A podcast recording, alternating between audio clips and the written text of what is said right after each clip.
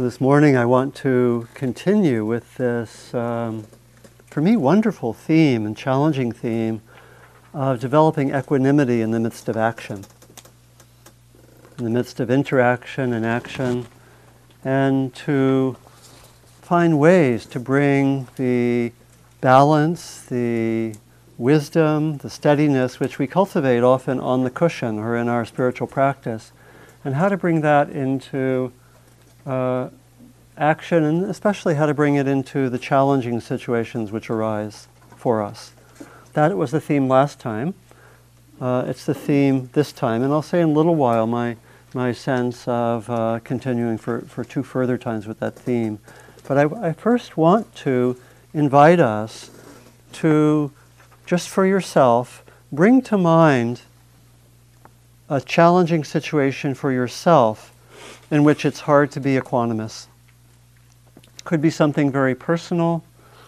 Uh, could be, as some people mentioned, in relationship to world events.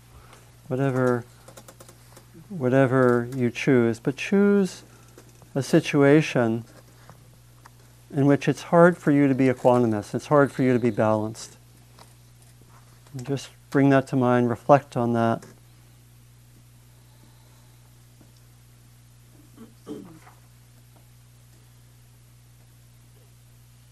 And maybe as you reflect further, also reflect after a little while how might I be more equanimous?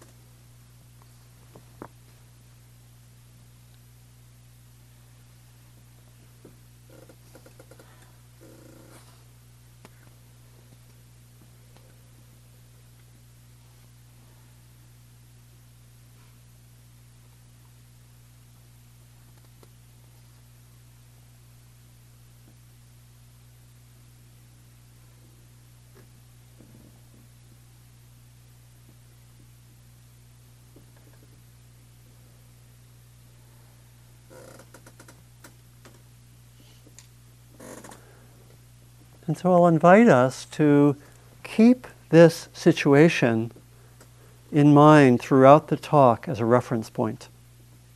And you might, as I'm making a certain point or saying something, and in our discussion later, you might ask, how would I bring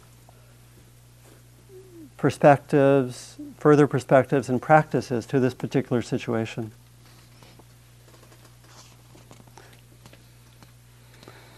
So today I want to continue with that theme. I want to first talk about equanimity in general and some of the qualities of equanimity, how we keep that sense of balance, and bring in further and expand some on the teaching model which I gave last time and which I've occasionally talked about, the model of the eight worldly winds, the different ways, which are really the different ways that we get blown off center and which I invited us to look at during the week last week in the in the talk last time.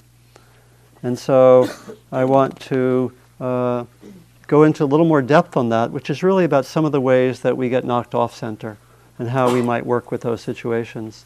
And then I'm thinking next week I'll continue with that theme and bring in some further principles of how to work with equanimity in action and I'm also thinking of continuing the theme that we looked at last week, which is quite important for me and not generally discussed very much, certainly not in the classical teachings, which is really the role of the body in equanimity, which we explored quite a bit last time. And I'm thinking of uh, next time bringing in a few um, practices, so I'll maybe present some body practices to help with equanimity and I'm thinking of in, uh, I go, in two weeks, I go off to teach in Ann Arbor, Michigan, so I'm away. But uh, the following week, I'll be here, and I'm thinking of inviting Tija Bell to come in with us. He's a Qigong and Aikido teacher, and we've worked together quite a lot. He was the he taught embodied practices for our two-year training program called the Path of Engagement for connecting uh, inner practices with social service and social change. And quite wonderful. I'm, I will. We were planning to have lunch that day, so I think he's going to be available.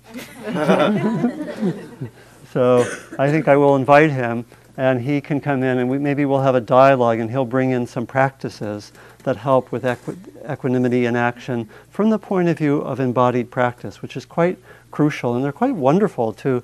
You know, so it's it's it's actually in the middle of a challenging situation. Uh, we sometimes we can have wonderful thoughts, we can work with our heart, but we can actually also actually go into a certain posture or do a certain very simple exercise which basically grounds us and centers us. Leads us to balance. Very simple. We can do it in, in like one minute. And it can make significant differences in how we relate to situations. I imagine many of you do this already or have something like that in your repertoire, but I'm thinking of um, giving some focus on that in, in next week and then two weeks from that date and bringing in uh, Tija. So that's my, that's my sense, and I'll invite us continually uh, to refer to your own experiences here today, and then in the interim, in the, in the next week, try to bring some of your, try to bring attention to the situations that call for equanimity, in which you may fall out of balance. The, and we'll, we'll um, invite us to look at that and bring back notes. And my hope today, I say this sometimes, I don't always make good on it, but I really want to hear from people's experiences. So I'm going to do my best efforts to not talk too much and, and have time for time for a discussion.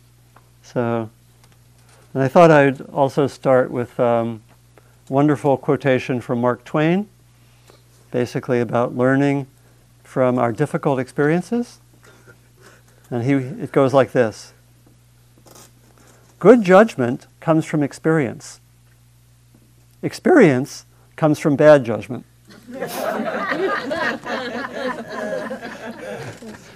Good judgment comes from experience. Experience comes from bad judgment. Uh, thank you, thank you, Mark. Um, so, it's this interesting question of how do we cultivate equanimity, and how do we cultivate that in our protected environments, our meditation, maybe in our own privacy and doing that which uh, nurtures us, which, which renews us, which supports us, how do we combine that cultivation of balance and equanimity, which is something that happens in our, in our meditation and maybe a lot of the inner work we do, and how do we combine that with bringing attention to the situations where we're startled, where we are knocked off balance, where we are challenged, and how can we make those parts of our lives, uh, uh, situations in which we grow in equanimity and grow in balance, and actually take those as learning situations. You know, that wonderful phrase, which I think I gave last week from the Tibetan tradition turn all obstacles into the path of practice. It's one of my favorite statements. You know, that's easier said than done, but when we take our challenges as opportunities for learning, our practice uh, grows quickly, can really accelerate. And so we can ask what training helps. It's really useful to uh, invite being tested. You know, just think of.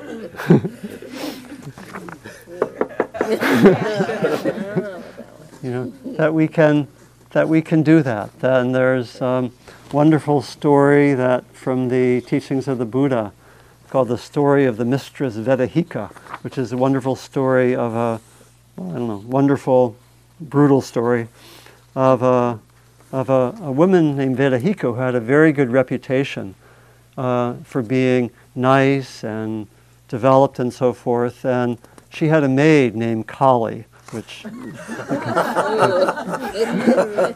can kind of tell is a little bit of a little bit of a setup, right? So, and Kali, Kali said, uh, it occurred to Kali, a good reputation has spread about my lady.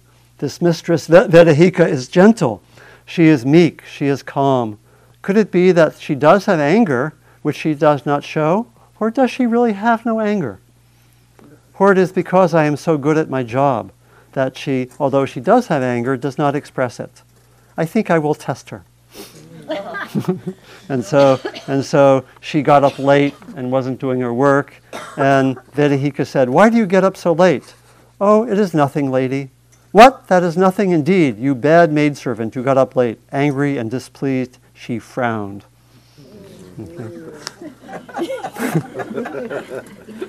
then it occurred to Kali, though she does have anger, she does not show it. It do- is not that she does not have anger, it is because I am so good in my job.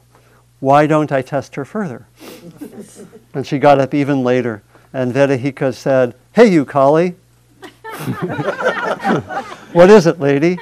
Why do you get up even later than before? Oh, it is nothing. What? It is nothing, you bad maidservant. You got up even later. Angry and displeased, she gave vent to her displeasure.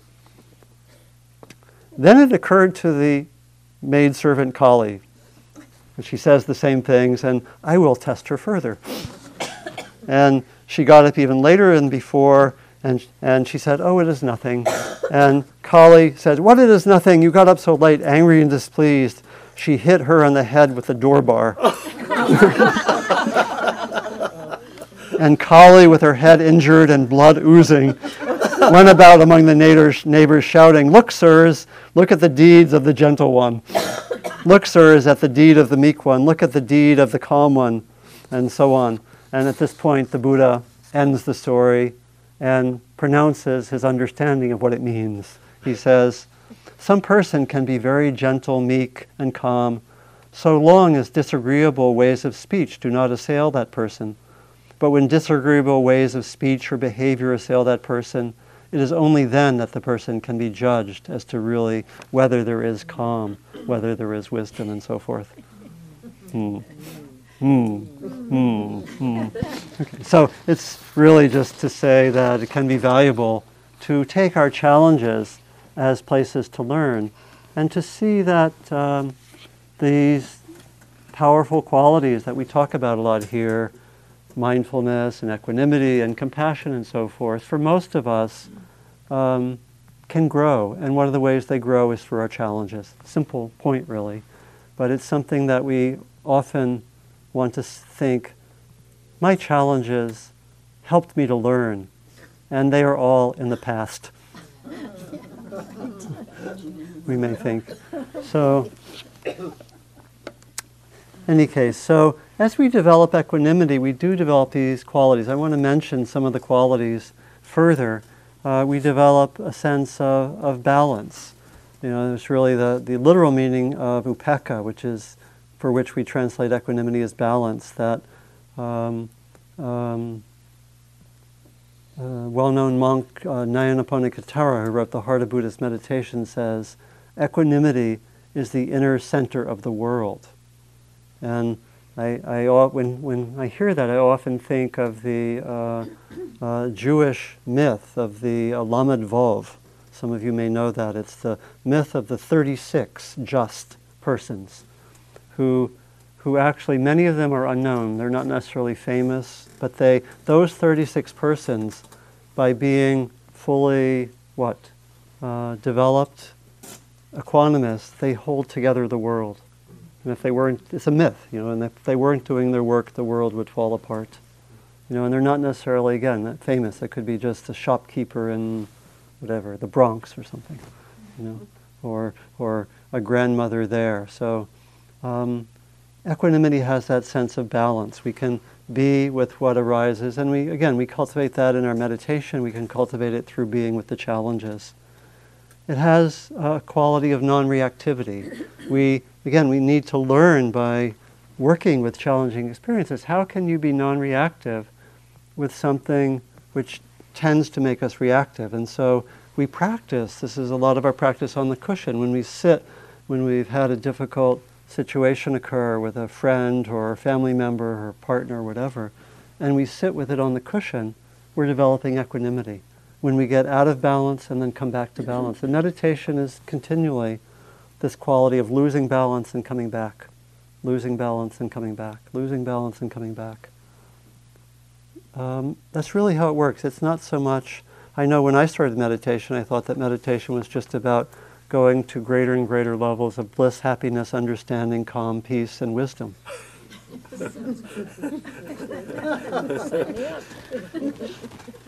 that perspective lasted about half an hour.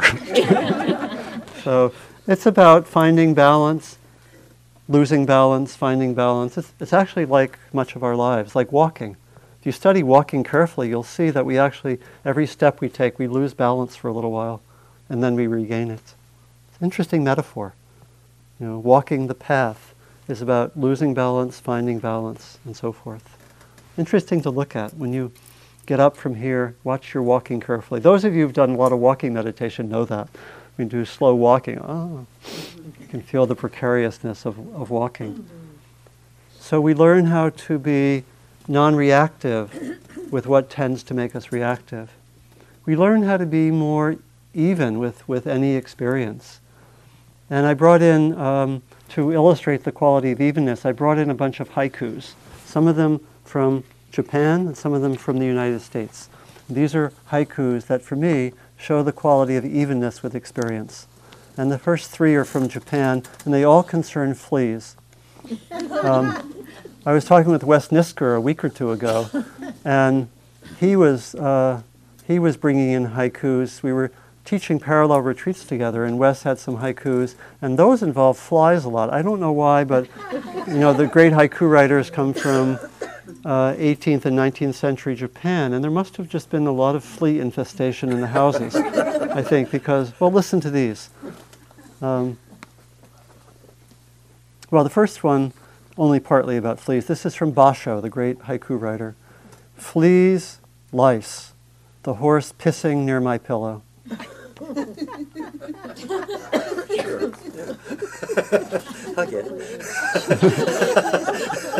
I interpret that as equanimity haiku because he's, I mean, it's a translation, so you never, but I interpret that as just very descriptive, matter of fact, not complaining, not saying next time I'll put the horse somewhere else. you know.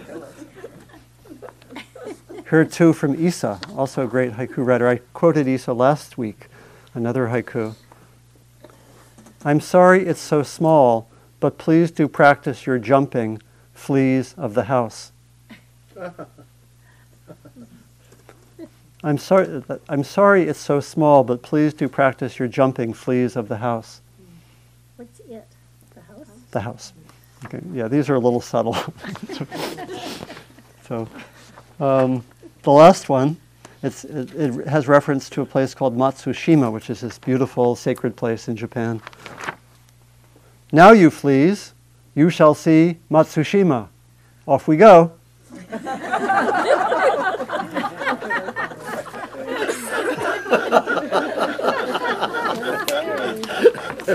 and maybe the, remember these are all expressions of equanimity. Maybe the, one of the great 21st century training grounds for equanimity is being at the computer. Mm, now we're getting serious. okay, that I know from, um, it's interesting in my experience when I think back before, actually, before I got my new computer about two years ago, before I got a Mac, um, I experienced, uh, you know, I don't get angry that much, but I experienced more anger towards my computer than towards people. Not so frequently, but some. I admit, admit that. Um, anyway, here are some here are some computer equanimity haikus. Okay. Some of you may have seen these. These are sort of gone around the internet, but your file was so big, it might be very useful, but now it is gone.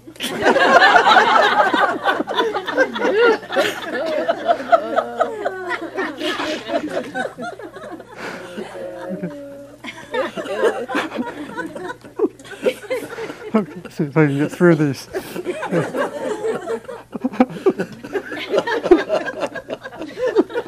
okay. Yesterday it worked. Today it is not working. Windows is like that.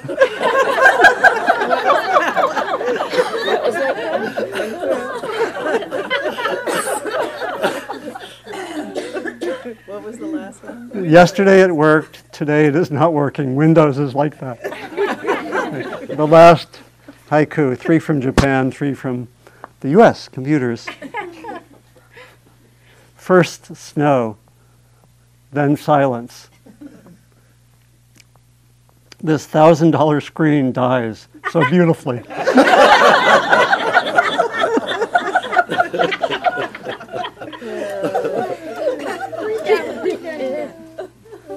see, first snow, then silence. This thousand dollar screen dies so beautifully.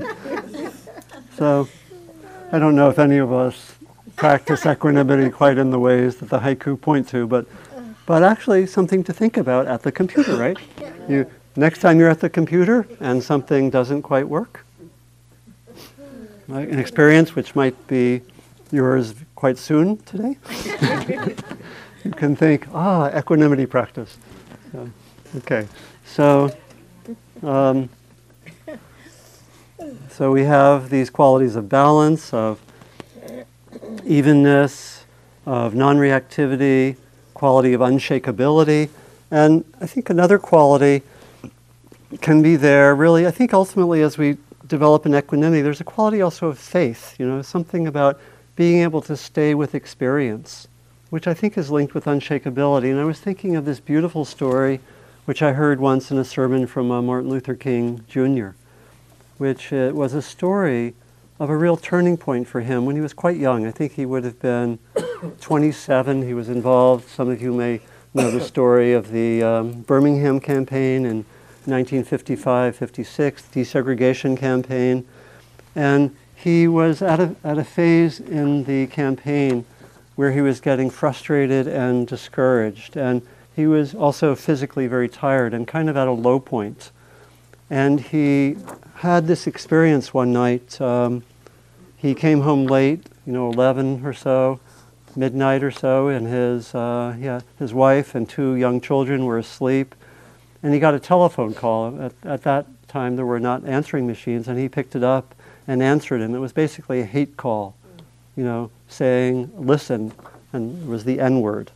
Uh, we've taken all we want from you. Before next week, you'll be sorry you ever came to Montgomery right? And that was at midnight, and he was at, already at a low point, and it sort of toppled him into confusion and despair at that point. And he sat down, he said, at the um, kitchen table, and he got a cup of coffee, and he started looking for where his refuge was. And he looked through some of his theology books, and they weren't much help. And he thought, you know, my parents are in Atlanta, which is 175 miles away. I can't really make use of them. I can't make use of my theology books. And he said, I'll have to do what my father used to say to do. His father was a preacher. I'll have to really have recourse to, in, in his life, what was most powerful and what was something he could call on. He, so he called on God at that moment. And he prayed out loud. He said uh, something like, I am here in Montgomery taking a stand for what I believe is right. But now I am afraid that the people are looking to me for leadership. And if I stand them before them without strength and courage, they too will falter. I am at the end of my powers. I have nothing left. I've come to the point where I can't face it alone, you know and he was talking about giving up, you know. And very powerfully, he said at that point he heard a voice that spoke uh, somehow through him, and it said, Stand up for righteousness, Martin Luther. Stand up, and I will be at your side forever. And um, that had a very intense impact on him. And actually, some of those telephone callers acted. Three days later, his house was bombed. Oh. And luckily, no one was hurt, but his house was bombed. And he said that at his press conference, he had the memory of that experience. you know, and there were people were amazed at the level of equanimity that he had.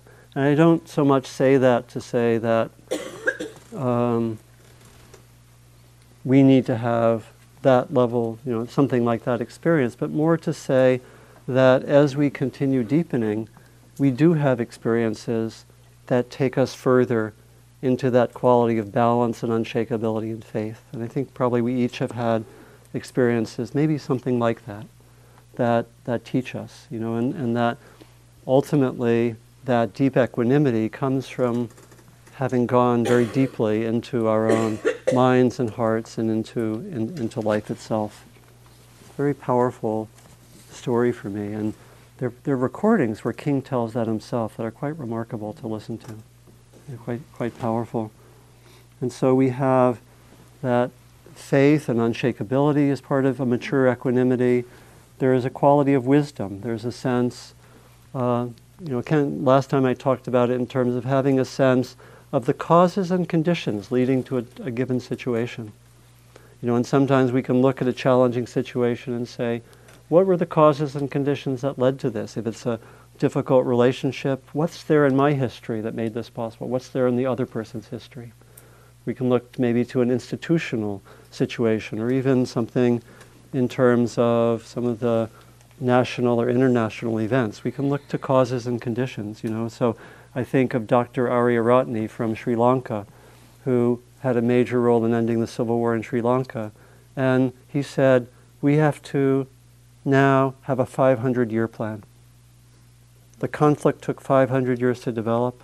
We need 500 years to resolve it not to resolve it in two years. You know, so there was, you know, a year ceasefire and five years building up the infrastructure and 20 years getting really to know the people with whom was in conflict and you know 50 years of developing strong conflict transformation cultures that sort of thing. So 500 year plan you know a long perspective you know can really help with equanimity.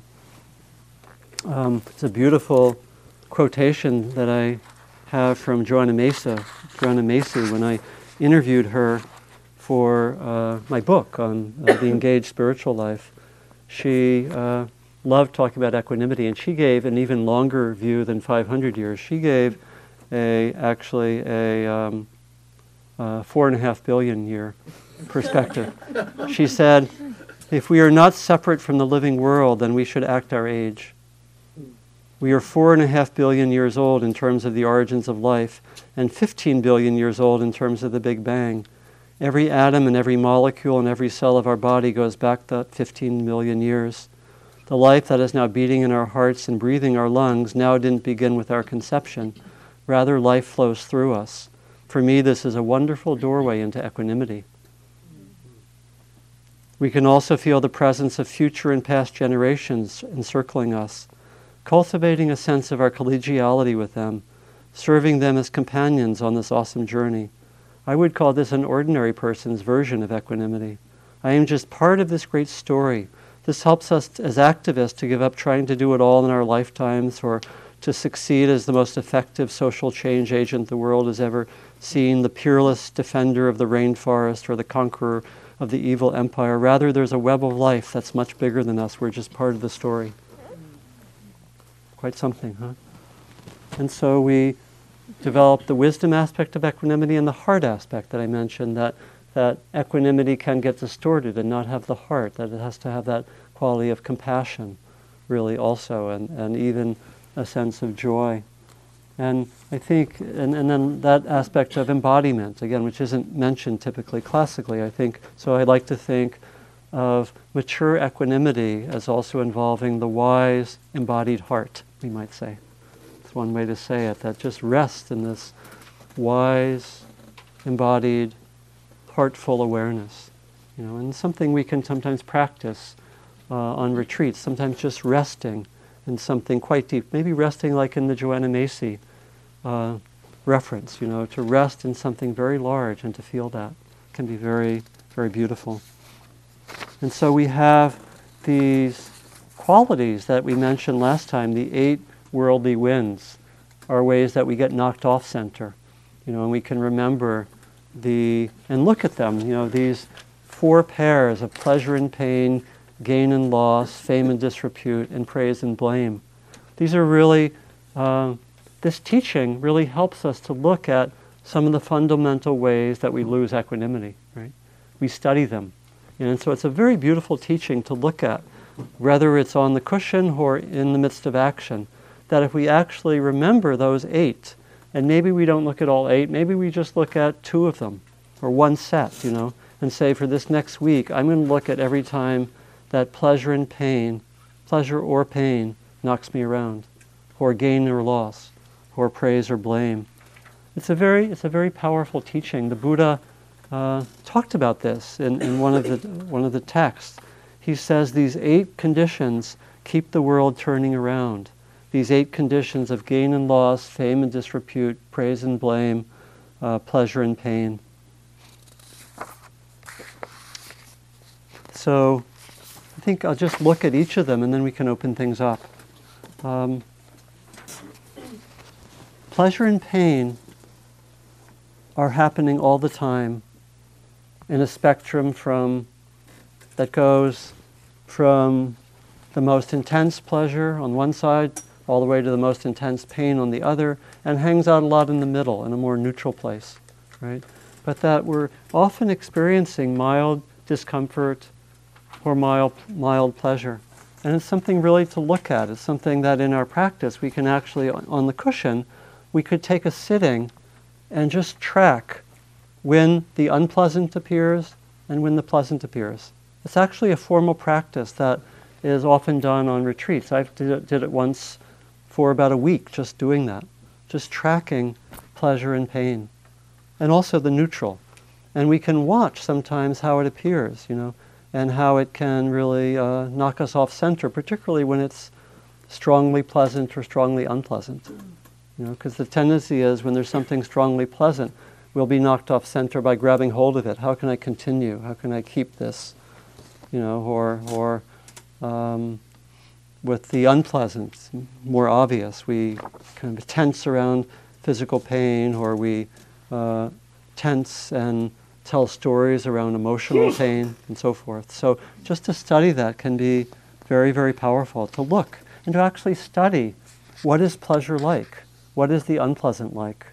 You know, there's nothing in itself problematic about the, un- the pleasant or the unpleasant. I, I think I may have told this story, but um, I once, you know, I have a twice a week meditation group in Berkeley, and I mentioned once to them that there's nothing at all uh, wrong with having a lot of pleasure.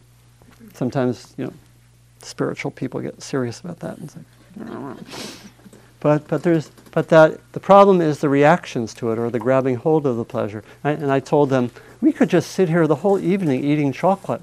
There'd be no problem in that. And so they said, let's do it next time. and we did.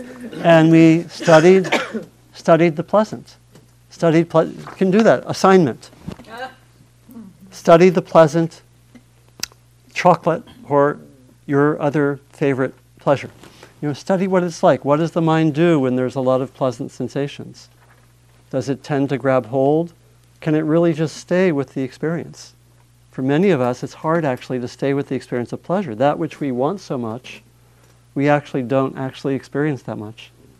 You know, we go to a wonderful restaurant, have wonderful food, and actually spend our time talking and don't really taste it so much often. You know. So can we sit back and just experience that? What's pleasure like? What's pain like? Just to study it. Same thing with gain and loss. What's the experience like? What happens when we um, lose something? When there's a loss or when we gain something? I had the experience just yesterday of sitting with this. Um, I was um, leaving my parking space and my my um, my uh, what? The mirror on one of my sides rubbed against the car next to me. It was an awful experience. You know, just and you know, just like three seconds occur, and you know, I think, oh gosh, I'm out a few hundred dollars or something. You know, and, and I had to sit with that, and just watch my mind, you know, going with that. You know, how it does that. Call that loss, and just sit with it. My, you know, didn't go too far, and you know, I, I was remembered that I was teaching about equanimity. you know, but we can just uh, the real starting point is not so much to get rid of our reactions, but it's actually to study all this, study gain and loss, study pleasure and pain, study what happens when someone maybe says something about you in which you feel your self-image is deprecated. or your image to others. Because that the, the next set after gain and loss is fame and disrepute, which you could say is our how others see us. You know, how you know how does that occur for you in your experience? Someone says something nice, someone says something mean, someone you know in your circle of friends spreads something about you. It's very interesting to watch that. Very interesting. I had once the experience of having having um, uh, done uh, writing, and um, let's see. I, I did a book about 12 years ago on the, um, in part on the work of Ken Wilber and transpersonal psychology. And um, uh, Mr. Wilber didn't like it so much. Oh. Interesting person. Uh, yeah. And he, um, in, a, in an article that I believe went to 20,000 people, he, he didn't focus on, on the book, but in part he had an extended treatment of what was lacking in some of my in some of my work, and it was interesting to get criticized before twenty thousand people, yeah. and watch what my mind did with that. By Ken Wilber, no doubt. By someone, yeah. anyway, there's a long story there, but but, uh, but very very interesting experience. Just because I'm what I'm encouraging us is to watch our minds, pri- primarily study our minds. Not so much we get rid of this, but take the occurrence of these eight worldly winds as a starting point for exploration and learning. You know, and it means watching us when we're a little uncomfortable, when I'm with that, you know, sitting with, uh, you know, that kind of, uh, with the car, right? Uh, anyone else have that, something like that? Okay. And, and so we, we can work with that. We can look at that. We can notice how much that comes up. See which of these is the strongest for you. You know, look at praise and blame. I think when I look at set, these four sets, praise and blame probably are most intense for me. Or they, they used to be. I don't know. It's maybe a little less now, but they used to be. I think as we, as we get older, maybe the winds die down a little bit. Does that happen? Does anyone have that happen for? No. Some, oh. some, some situations. A little bit. Okay, I'm not getting an overwhelming yes. so we have, so we just can praise and blame, may, maybe for many of us, the most intense, you know, because probably what uh, praise and blame for many of us is, is wired into our nervous system and connected with what we thought we needed to get and get praise, avoid blame at age four in order to survive getting the love of our parents, something like that. And so uh, the praise and blame may be for many of us the, mo- the quite intense in that way. And I, it's just to see how sensitive we can be for that. You know, we, uh, I've just taught uh, a little while ago, just finished teaching um, a retreat, co-teaching on transforming the judgmental mind that actually several of you were at. And I won't, won't name names, so you can, but if you see some people who are clearly shifted from their previous judgmental ways, you'll know who it is. no, not, not true. and, um, you know, and we could see in doing that work uh, how strong a lot of that can be. And we can see a lot of the premise for doing that work is that we often judge ourselves harshly, we often judge others harshly, and when we do so, we put them tremendously often on the defensive, or people get on the defensive when they feel judgments coming up at, at them. So really to look at these at these winds. So first, just to acknowledge them, let them be there, not to get rid of them, to name them, to see them as occurring, to see what our reactions are, to see what they're like on the cushion in the middle of action, to maybe at the end of the day reflect on them, see what our habitual reactions are. A lot of this takes time. We have to look. You know, to develop equanimity, we look at the 50 ways that we're knocked off equanimity and we study them and we take notes on them. If you can have a flow chart or an analysis, here is what happens. You know, X stimulus happens, I go there. Great to have like that. You know, to have, and, and that's helped by reflection, not just meditation, to reflect on that and to look at that. So I think I'll stop here and um, there's some other material maybe that I can bring in next week, but just to um, really uh, invite us again to look for where we lose balance, look for what's challenging, have that be part of our practice, and then in more protected environments, cultivate that sense of equanimity, of balance, of calm through mindfulness. And know, maybe just one last point, know that equanimity is not the same as calm. That's an important point. Equanimity doesn't mean that our minds are necessarily calm. It can be the still point in the midst of the hurricane. There can be a lot happening, but there's some quality of balance. So it's more the balance quality. We, we may be calm, we may not become calm. Sometimes helps us to develop equanimity, but equanimity isn't the same thing as calm. That's a really important point because we may think, oh, I need to be calm. We can be equanimous and having an awful lot happening. It just means we're non reactive. So there's sometimes parts of our lives where we're really, really busy, a lot happening, a lot coming through. We may be doing work where there's all sorts of stuff happening. You maybe you work in a hospital or some other kind of work where there's a tremendous amount happening. You can be um, centered and equanimous, but not necessarily have this calm, serene lake of a mind. Maybe part of it's like that. So let's, why don't we, uh, can you hold your question like one minute? Okay. And so let's, let's just sit for a minute or so to let it settle, and then we'll talk together.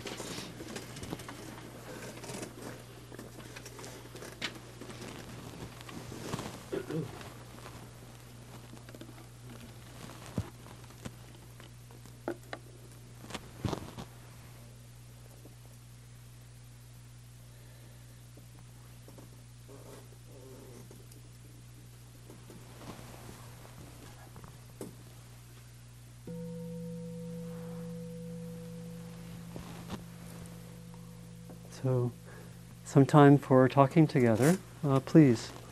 Um, what was the fourth pair? I have gain, loss, praise, blame, fame, disrepute. Pleasure and pain, yeah.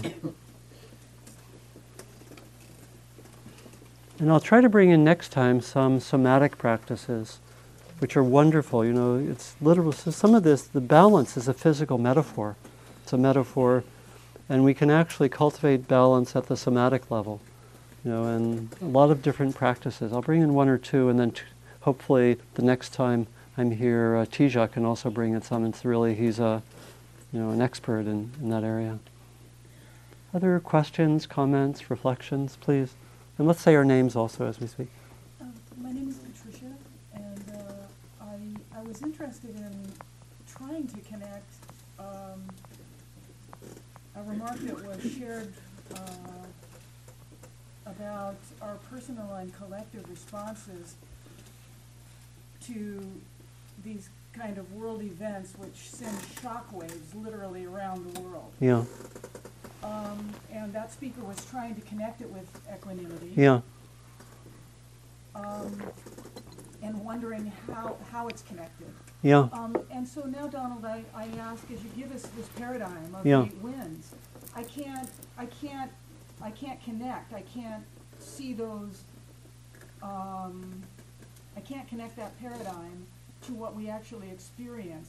Um, again, in a personal and collective level, when these shock waves um, are, are, released. Mm-hmm. Uh, I'm having trouble fitting those categories into your personal experience, well, or more the collective. collective yeah. what's happening collectively. Yeah, yeah. I, okay. Yeah, uh, you're referring to the to the death of Osama bin Laden, yes. particularly. Um, but it could be an example. I mean, because this happens yeah, to us yeah. in our collective life, um, and yet we are invaded, and we do, and we are reacting. Yeah, yeah. Well, I think I think one could could um, ask. Um, I mean, it's it's complex and kind of you know, uh, we're, we're encouraged to train in equanimity with kind of not the most difficult experiences or situations. Degree of, you know, degree of that, that's degree of difficulty 50 or 100 out on a 10 point scale. Mm-hmm. And we're, we're encouraged to train earlier. That, but that's not an excuse. I don't want to not answer the question, but just to say that often our minds go to the most difficult situations where it's harder to make the connections. And the real training occurs, and what actually lets us be better able to, to get to the higher degree of difficulty is working with the lower degree of difficulty, just like in any kind of training. So that, that's important to say. Um, you know, I've, uh, I've actually been teaching a non-residential retreat the last two days, so I haven't followed things real closely on the media, but I did look at them carefully on Sunday night and Monday morning, and actually, you know, have a lot of lot of thoughts. But where we could, you know, where we could see, you know, the eight worldly winds, we could see how those are manifesting in some of the collective responses. You know, for example, a sense of uh, gain or loss could be manifest in the. You can see a sense of gain in the collective. I've, you know, again, I'm not fully informed, but people who are exulting in this as if it's a sports event or something, right? Mm. That that uh, that could fit in, into kind of the reaction that we call gain. You know, it fits in that in that model, or. Um, um, I think also for me, um, it's a very challenge. You know, foreign, the French philosopher Merleau-Ponty once said, "When nations make discourses about foreign policy, truth goes out the window." I, um, I, I think that I tend to agree with that. You know that that it's things are happening in terms of what's talked about at a different level than trying just to understand. That, that's my view. Um, and um, I think it's also helpful, equanimity could be helped by having something like a very long term perspective, like I was quoting from Dr. Ariyaratne and um, Joanna Macy, to see some of what's happening in, you know, a 50, 100, 200 year perspective. That can help one to understand these occurrences. We get, you know, newspapers are notoriously unwilling to give any historical uh, framework for, for the events. So we have to do that ourselves. You know, and to see the large contours of history and to understand the situation, that can, that's part of what can give equanimity you know, or give some sense of um, these things are happening for reasons, and here are these larger historical factors that are coming into play, you know, which are, you know, if I would try to apply it to this situation, that could take a while to talk about, but clearly there are a number of different factors involved. Uh, and, you know, it's, it's quite complex, you know, whether it's, uh, um, so that's a hint. You know, I, I, don't want to take all the time to talk about that, which it would be if I would go further with that. I'd be happy to talk about that after we finish with anyone who's interested, because I have, have a lot of thoughts on that. And, uh, but I, I prefer not to focus on that entirely, because there, there are other, like I say, it's high degree of difficulty, complex, and uh, I think we learn by working with the very personal as well. So, did you have, did you have something?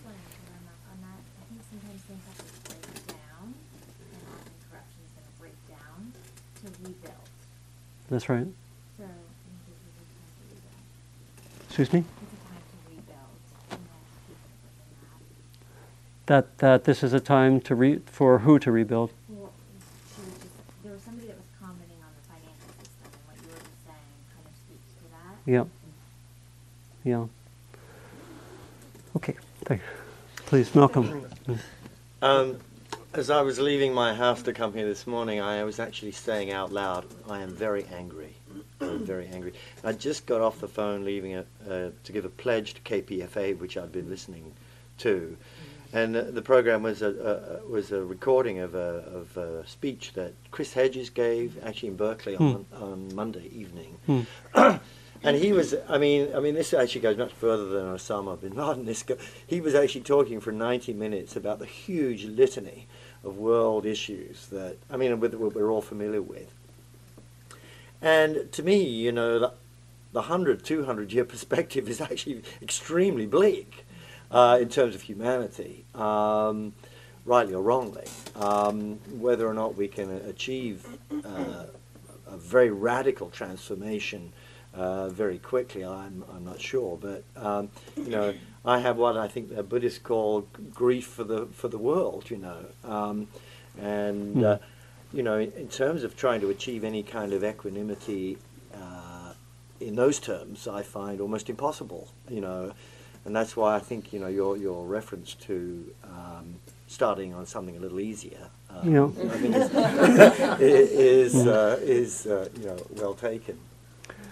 Yeah, th- thank you, thank you, Malcolm. Um, you know, I, I'd be willing to devote a whole session to all this. I do reflect on it a lot, and I've thought, you know, about it and written on these materials. I don't know if anyone would come. How many would? For sure. I mean, Oh, you would come. Okay, well, because it's something I do think about, but I, I also uh, know I, I want. I'm trying to be careful about that because there's also a very important place here, just for personal refuge and healing, Hmm. and I try to g- give a clear indication. You know, some people. Uh, maybe I'll just be clear on that I'm talking about that, but. But yeah, I think the um, personally, I'm short-term pessimist, long-term optimist. oh, Personally, okay. Love to know why. how? well, how long term are you talking? Hundred thousand years. Um, but uh, but I think you know actually, um, I think your point about the degree of difficulty is quite important. I think the world tremendously needs people who are well trained in equanimity, and I think we get our training by looking at the lower degree of difficulty, the very personal, and we train and train and train. I think you know. I mean, I've thought about this a lot. You know, my part of my motivation for developing this program at Spirit Rock called the Path of Engagement Program, which you know was a training program. We had about 50 people from all over North America for two years and finished about almost two years ago. And probably will do another version of it in 2013. That part of my motivation was for helping to train people. That's been really my a lot of my own work is to train people to become more skilled at at bringing the qualities of equanimity and balance and mindfulness and good heart into social service, social action at all sorts of levels. You know, some of the people in the program were working, you know, as doctors, as nurses. We had, we actually had, we actually had someone from the U.S. military. We had police officer in the program. You know, that person, the person from the military, his vision was that the U.S. military would become a great peace force. Hmm? Well, someone has to hold that vision. Right? Again, long term, long term vision, and would be something that would do good, would help respond to natural disasters, would be a force for peace. You know, of course, it's a long way away, but that was his vision. We had a police officer who was, and uh, you know, my hope was to train people further to work in this and keep on developing the skills. You know, and some of them were working in on larger dimensions of things, you know, larger larger systems, and I think that training is really really important, you know, in, on all sorts of ways. You know that um, uh, for people who can actually uh, be able, on whatever level it is, personal, interpersonal, community, organizational, or engaging in larger uh, systems, to to keep some balance, keep some perspective, know what to do with anger, frustration, and all that, and to have trained in that. I think that's really crucial. It's something that I think all of us uh, might do. Um, please, time for one or two more. And David, do you have a hand up too? Oh, yeah, um, just my response to this discussion Yeah. is that, uh, I feel the potential for my own transformation, and if I can do it, so can everybody else, Yeah. and so can the world. That's right.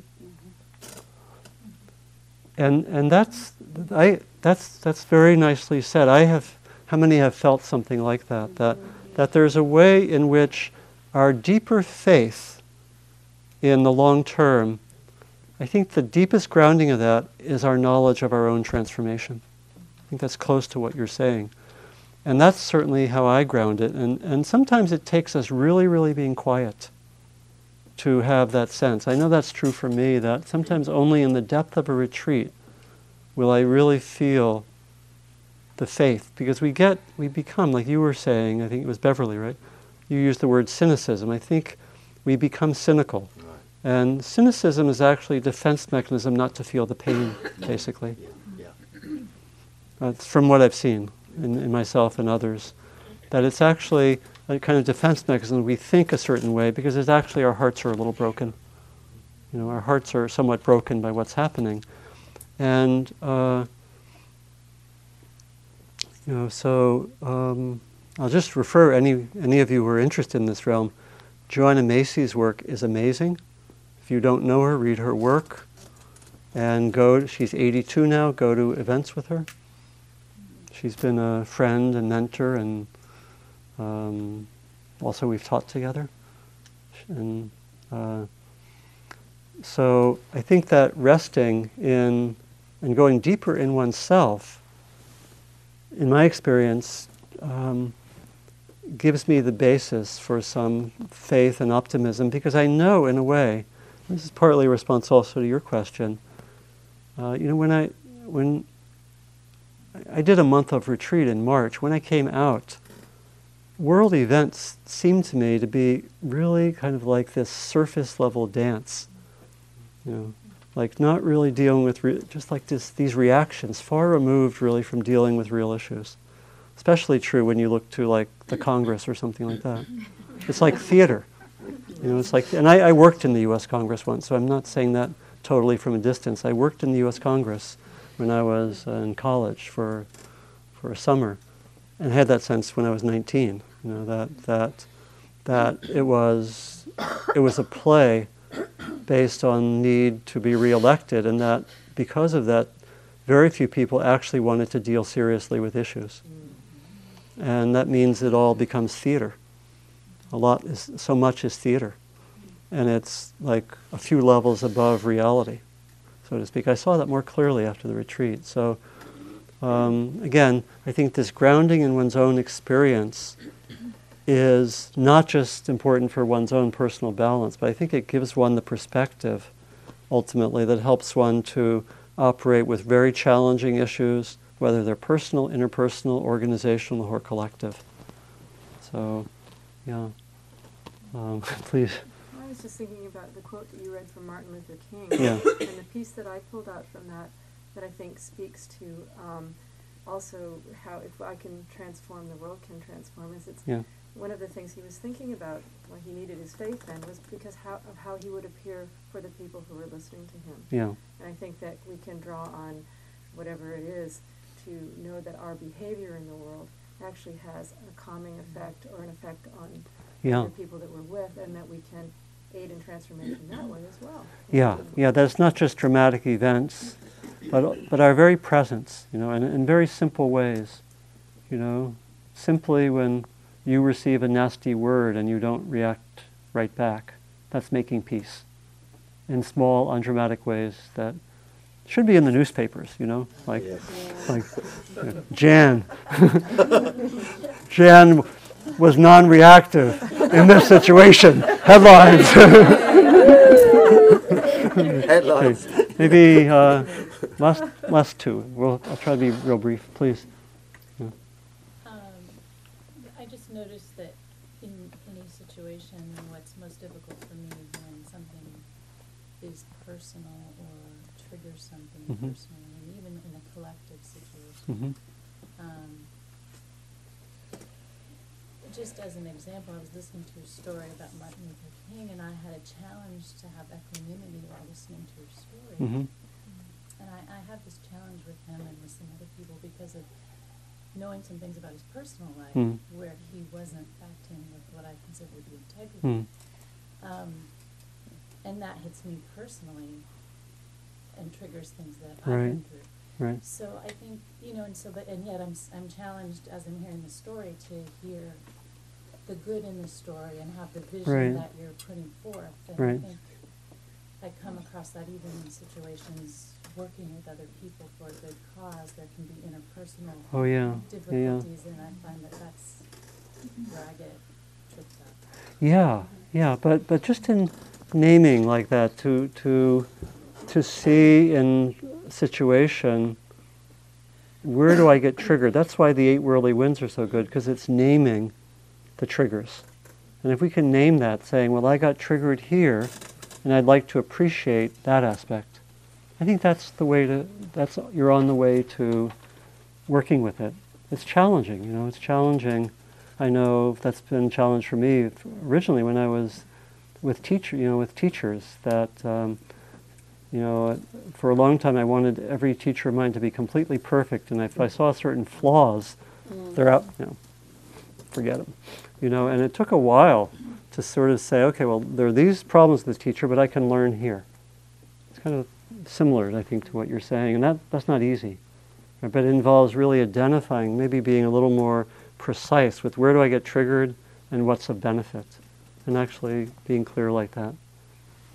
So, okay, good. So this could go on for a long time. We didn't even resolve the international issues quite yet. We need I was hoping. minutes for We need a little more time. Uh, let's just sit quietly for a minute or two. And I hope that many of us really want to look uh, carefully in the next week at um,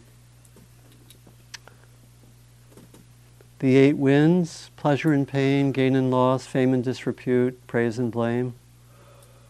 You might take all of them, you might take just one set and look at that for the whole week, or have your radar up when that comes up. Look for what knocks you off balance, and also to devote time just to strengthening the balance, you know, in whatever way. So I'll invite us to set intentions for the next period of time if that feels suitable.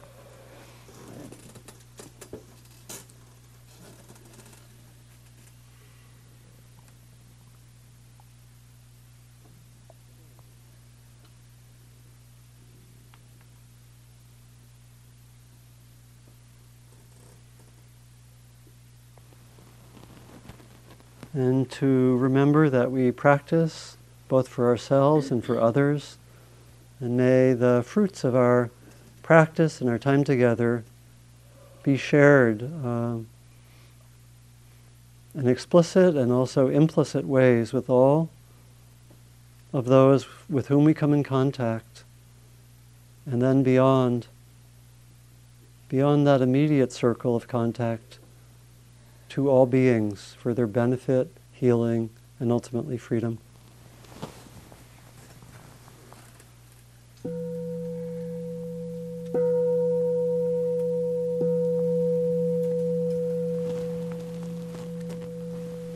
So, Thank you for listening. To learn how you can support the teachers and Dharma Seed, please visit dharmaseed.org slash donate.